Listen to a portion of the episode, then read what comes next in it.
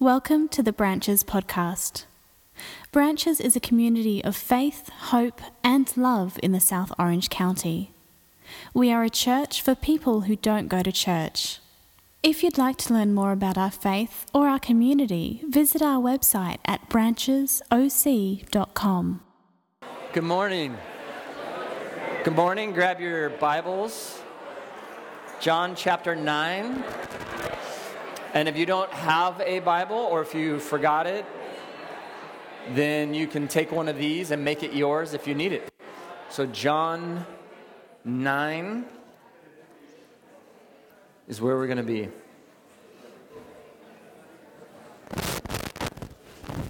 So, this, um, the next few weeks and the few weeks that we've led up to, we've been talking about revival.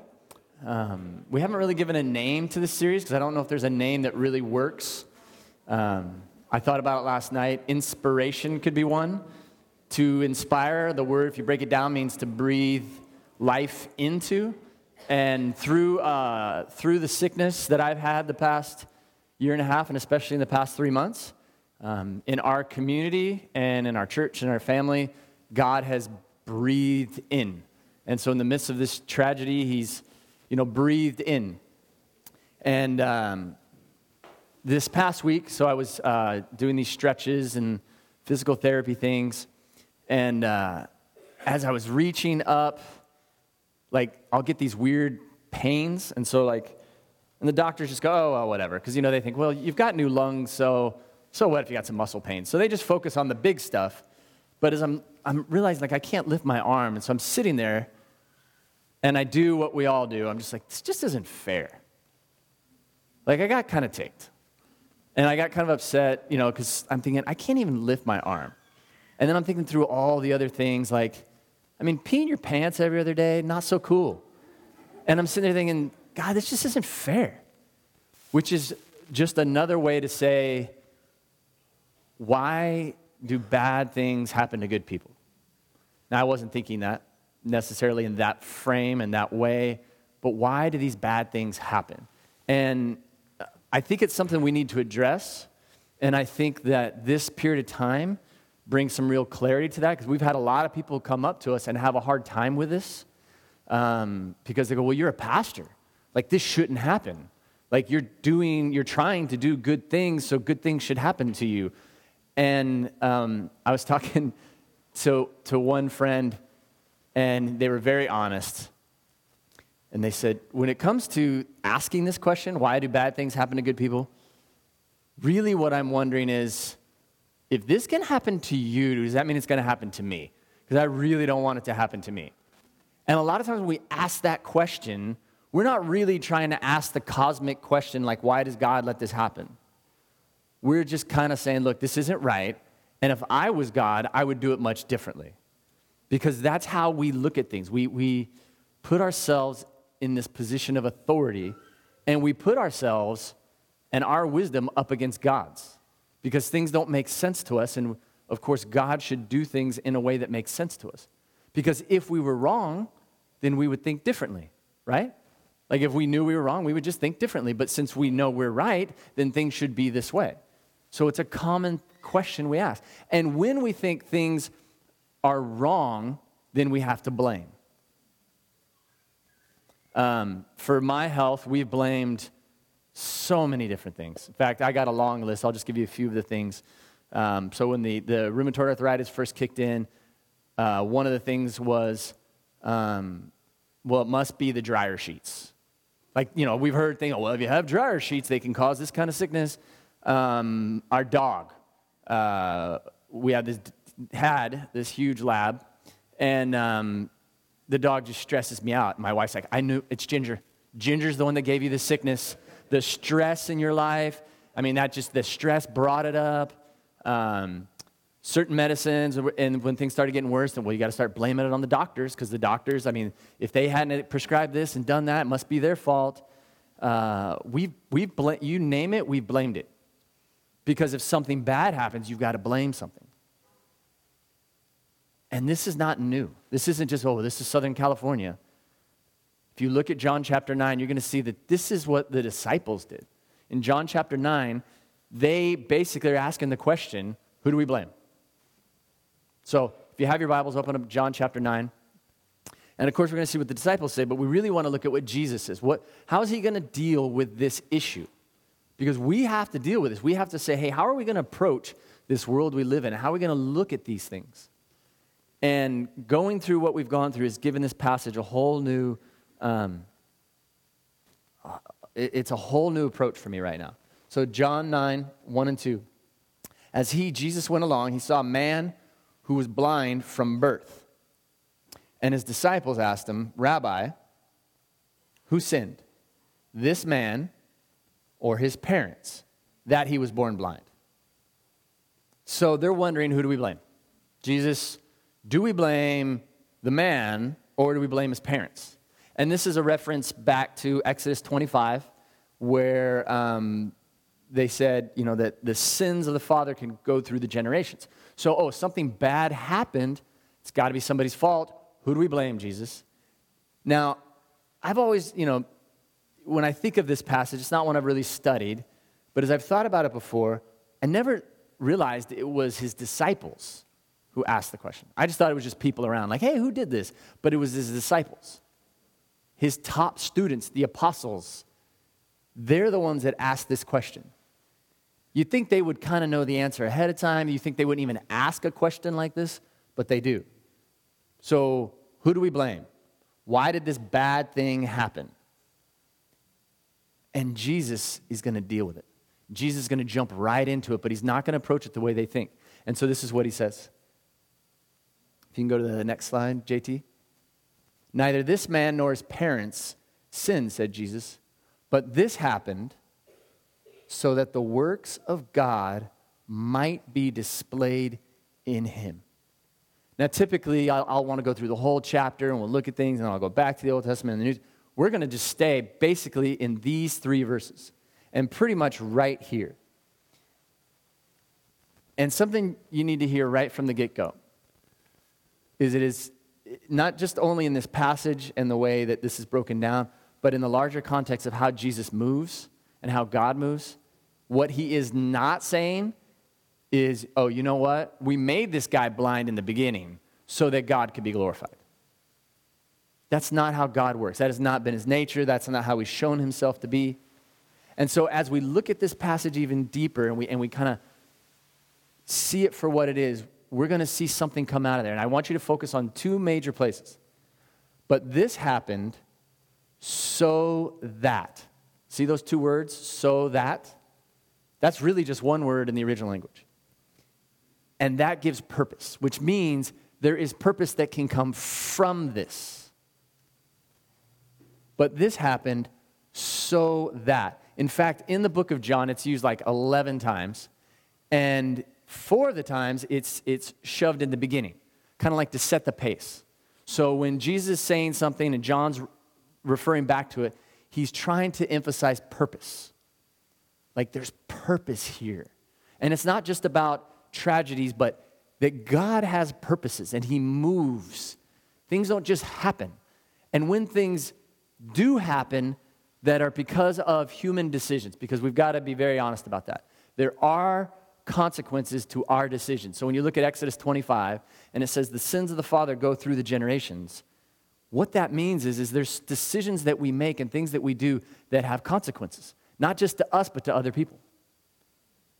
And so when those happen, those can be repurposed. And there can be a purpose brought to it. Like we, um, like when I asked um, uh, T Pain to do uh, that Fleetwood Mac song this morning. I mean, I could see it in uh, his eyes when he had to describe it. Like, I got to be the one to do this? Because he said, hey, Book, why don't you do it? And I go, no, Tyler, why don't you do it? And he's like, oh, well, it was your idea. You should do it. But as we looked at it, um, he, he found the same thing I did. Like in that song, she did not mean it to be a song that focused on Christ. She was looking back at her history and when she was more of a gypsy and flowing and how her life has changed. And she was referring to one of her friends that had passed away when um, they were younger. But in that song, she talks about fear and that she has no more fear because love has come in. And when I heard that, and I actually didn't hear, um, I saw it on The Voice, and this girl did the song, and I was like, what, what, what? And as soon as I heard it, I thought, that's what we've been going through. And I thought immediately of 1 John 4, and I thought of um, perfect love casts out fear. And so I said, let's do that song. We took that song and we repurposed it. You know, like I, I, don't know if you do it at your house. I've not been cool enough to do that, but I'll see people take things that are broken down and they'll take it and they'll repurpose it and they'll turn it into like a, a lamp. You, you guys laughing because you do that or you think thought about doing it, you just haven't got around to it? There are consequences, and there are things that I have done that have affected other people. There are consequences to sin, to missing the mark, to not living the way God's called us to. But there still can be purpose in that. We're going to look at that. But this happened so that the works of God might be displayed in him. The other thing I want us to look at is the works of God. In some of your translations, it'll say, so the glory of God. But um, this, this is, these are the, the translations I love. This happened so that God's power might be displayed in him. And as we're looking at all this, and for those of you who have been here in this community over the past three months, I want you to think of, the, of this passage and what you have gone through. In seminary, one of the things that stuck in my head the most, and I tell you guys this all the time you do not have to go to seminary to learn the Word of God. But in seminary, this is one thing they said that was fantastic. He said, if you want to understand the Word of God, because you know, so many times we go, what does this word mean? And I don't know Greek, and what does the commentary say about this? And what about that? And what does the Old Testament say? And then we all feel like outgunned and out of our pay scale, so we can't understand the Bible because it's too complicated. And this guy said, look, if you want to understand the Word of God, then look at the actions of God. If you want to understand the Word of God, then look at the actions of God. And if you've been around, you have seen the actions of God. You have seen the works of God. You have seen Him move. And so, if you want to understand the Word, just watch Him move, watch His acts. But this happened so that the power of God might be displayed in Him. Another, um, that word work is often used in John's gospel uh, for miracles. And as we've talked about with miracles, the word miracle um, it means uh, sign. It's a sign, like a sign that points somewhere. So when there's a miracle, we're not just supposed to sit there and go, "Oh, look at the look at the look at the miracle."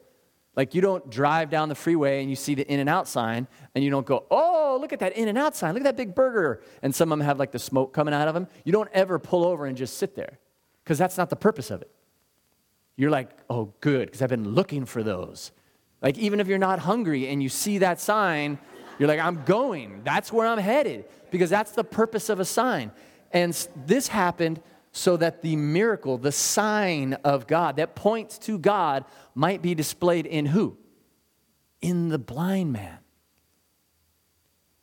Through this whole, we, we, haven't come, we haven't come up with a good name for it. I mean, we call it the beautiful ugly, but there's too many syllables. So you know, there's times when, like, the moment, like the moment that I was supposed to die, and then the other two moments, like, what do we call that? And, you know, you know it's like, kind of like the BC and the AD. Like, life is different for my family before and after, and so we call it the crazy. The moment on December 31st when the doctor said, all right, Stephanie, you need to come up here, Mrs. Rose, because, um, well, you need to get here. Your husband's not doing well. And so the family came up, and, you know, all of you were involved in coming here the next day and praying, and all that God did at that time of the crazy. That happened, I believe, so that God could repurpose this whole situation to display his power. The kind of work that only God could do. And actually, we were on this beach. My kids were doing a paddle race, and uh, this person walked up, and we'll have, we'll walk around now, and there's people we know, and they'll just come up to us and they'll just start crying. Um, and there's other people we don't know that'll come up to us and they'll just start crying. Hi, nice to meet you. And they'll just start talking about what they've seen. And this, this lady came up and she said, For the rest of my life, when I ever wonder, is there a God?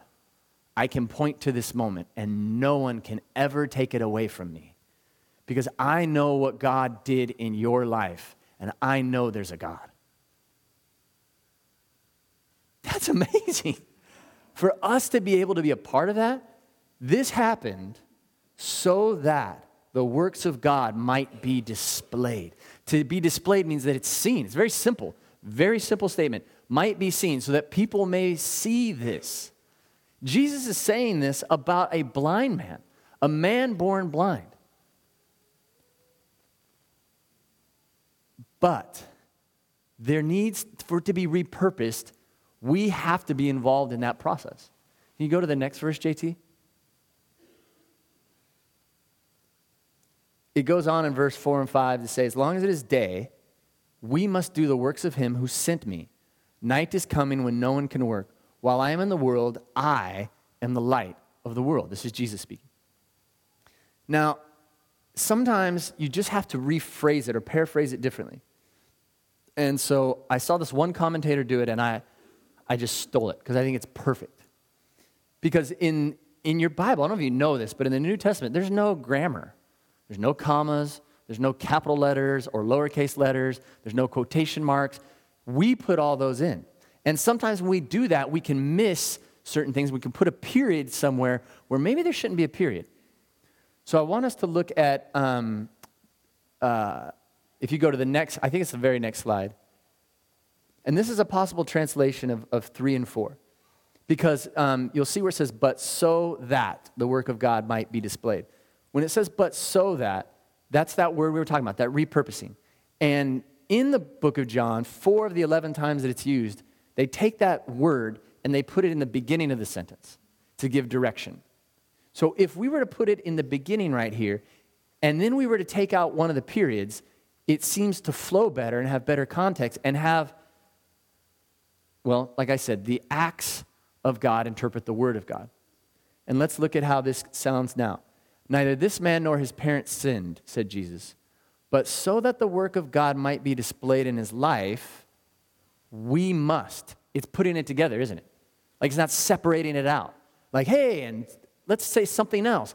But if you put them together like they're actually standing next to each other in the original language, and we redo the commas, it makes more sense. But so that the work of God might be displayed in his life, we must do the work of him who sent me while it is still day. To repurpose these tragedies and these the consequences of sin, to do these things, we have a part in it. And Jesus calling his disciples saying, We must do the work of him, referring to God, who sent me while it is still day. A few uh, weeks ago, Steph and I, um, it was my first time coming back to be with you on a Sunday morning.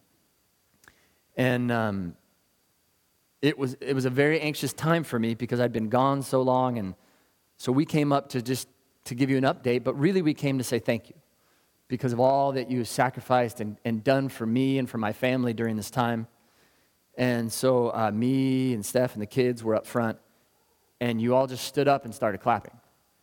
And I, I mean, I, I couldn't really handle it because I'm thinking, why are you standing up and clapping for us when we, we're, that's why we're standing here right now to do that to you. And, um, and I said something to that effect, like, you know, we should be directing our attention to you and also to what God's done, and you're doing it for us. So someone from the church sent me an, an email, and it was so helpful for me. Um, so I'll read, read you a portion of it. In regards to your comment yesterday that the applause isn't for you and that you didn't do anything, dot, dot, dot. That cheering, whistling, pounding, and clapping was all for you. Every tear in the crowd was for you. Every smile and every grin was for you. Every heart beating wildly was for you. Everyone that came to service was for you. And here is why. And as he begins to describe this, I want you to hear this the acts of God interpret the Word of God. He says, We are living in an overstimulated world where we can look up the answer to every worldly question and get an answer in seconds. However, Google or Wikipedia cannot give us the answer to the ultimate question Is someone listening? Does God exist? Most of us won't admit it, but we would love to have some proof. You are a living, breathing, walking, talking example that our prayers were answered. You are proof that He is listening. You fill the many of us whose tanks were running low on faith. Which is another way to say that He saw the work of God being displayed, and it built Him up and encouraged Him. When we ask that question, why do bad things happen to good people? We're asking the wrong question. In fact, as we ask that question, we're showing that we're blind because we're not opening up our eyes to the opportunities, the possibilities, and understand that every tragedy, every adversity, every bit of suffering, as much as it sucks, and we've got to be honest about that. We can't go, well, this is a good thing, woohoo. I mean, let's be honest. That's not how we feel. We don't have to fake it. I mean, there are tragedies galore that are happening in just this room.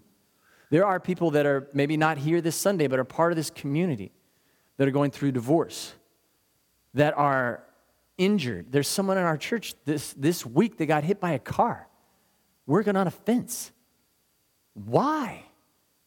It doesn't make any sense to me. You're like, wait, what? That's not fair. People shouldn't just be getting hit by cars. Some of you are going through divorce. Some of you have been cheated on. Some of you have had someone steal from you, and it's changed everything. Some of you have done the stealing. We look at this that happens, we don't celebrate that, but as an opportunity to be repurposed and for God to display his power in it. And we must do the work of him who sent us while it is still day. We have that opportunity. In fact, the question Let's turn the question upside down, just like this passage was turned upside down. Instead of us asking, why do bad things happen to good people? Let's ask, why do good things happen to bad people? Why does grace happen to people who haven't earned it?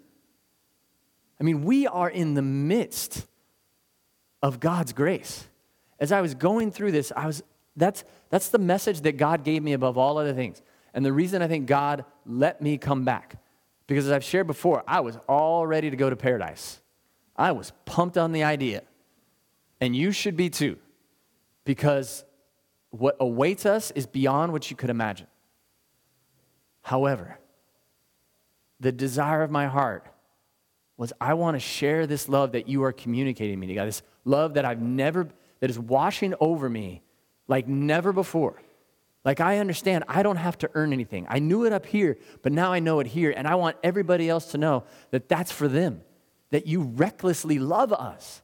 I want everybody to know that. Give me the opportunity to tell more people that. Give me that. Give me the opportunity to tell more people that grace is not fair. It is ridiculous that we get this. And you don't have to do anything. Do you know that? You may know it here, but I want you to know it here. This, this whole beautiful ugly was all worth it. Um, one of my best friends, dearest friends uh, from high school, um, Paul is, is here. Um, he's up here in the front. And um, I mean, we've been through a lot together. And he came uh, and, and Luckily, I'm not going to give him a mic so that he can tell all these stories.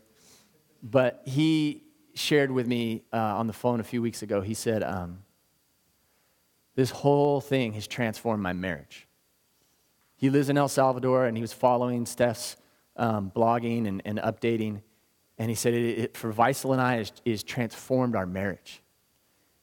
And he said, For me, and, and this is a man of faith, but he said, For me, it has transformed my faith.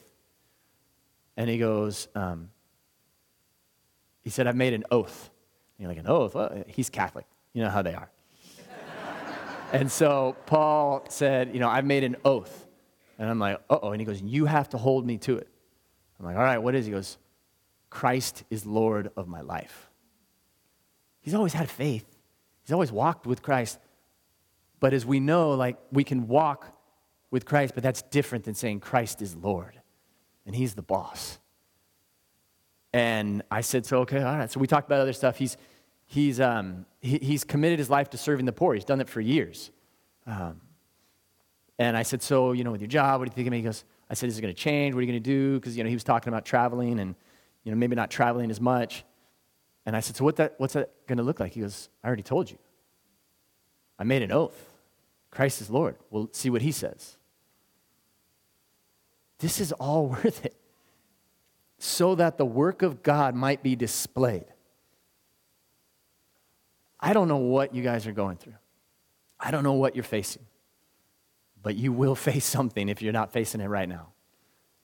As we looked at the past few weeks, Jesus said in John 16 33, You will have troubles, but be bold, have courage, because I have conquered life.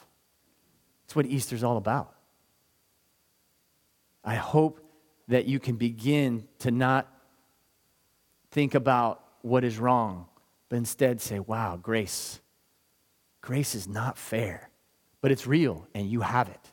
You have God's grace. And may we be freed up to share that with more people. Through our tragedies and through their tragedies, may we commit ourselves so much to Him that He opens up the door so that His power, His goodness, His reckless love will be displayed. If you could um, stand with me, I want to lead us in prayer. The worship team is um, going to lead us in songs of prayer. And if it's easier for you to pray sitting down, do that. Um, the offering's going to go around. You can put your connection cards in it. Um, if you're visiting, it's really just for people at branches that say, hey, it's more convenient for them. But um, use this time to pray. Father God, may your power, may your goodness be displayed in our lives. And Lord, we definitely are not looking for adversity. We're not looking for detours off of our plans, but we confess to you, Lord, that we want more than anything to see your love, to see you move, to, like uh, my friend said in that email, to know that you exist. And Lord, we have seen you. And no one can take that away from us. But Lord, show us how to freely give it away. Show us how to tell others, to walk with them, to care for them, so that your power, your love may be displayed. We ask this in the name of Jesus. Amen.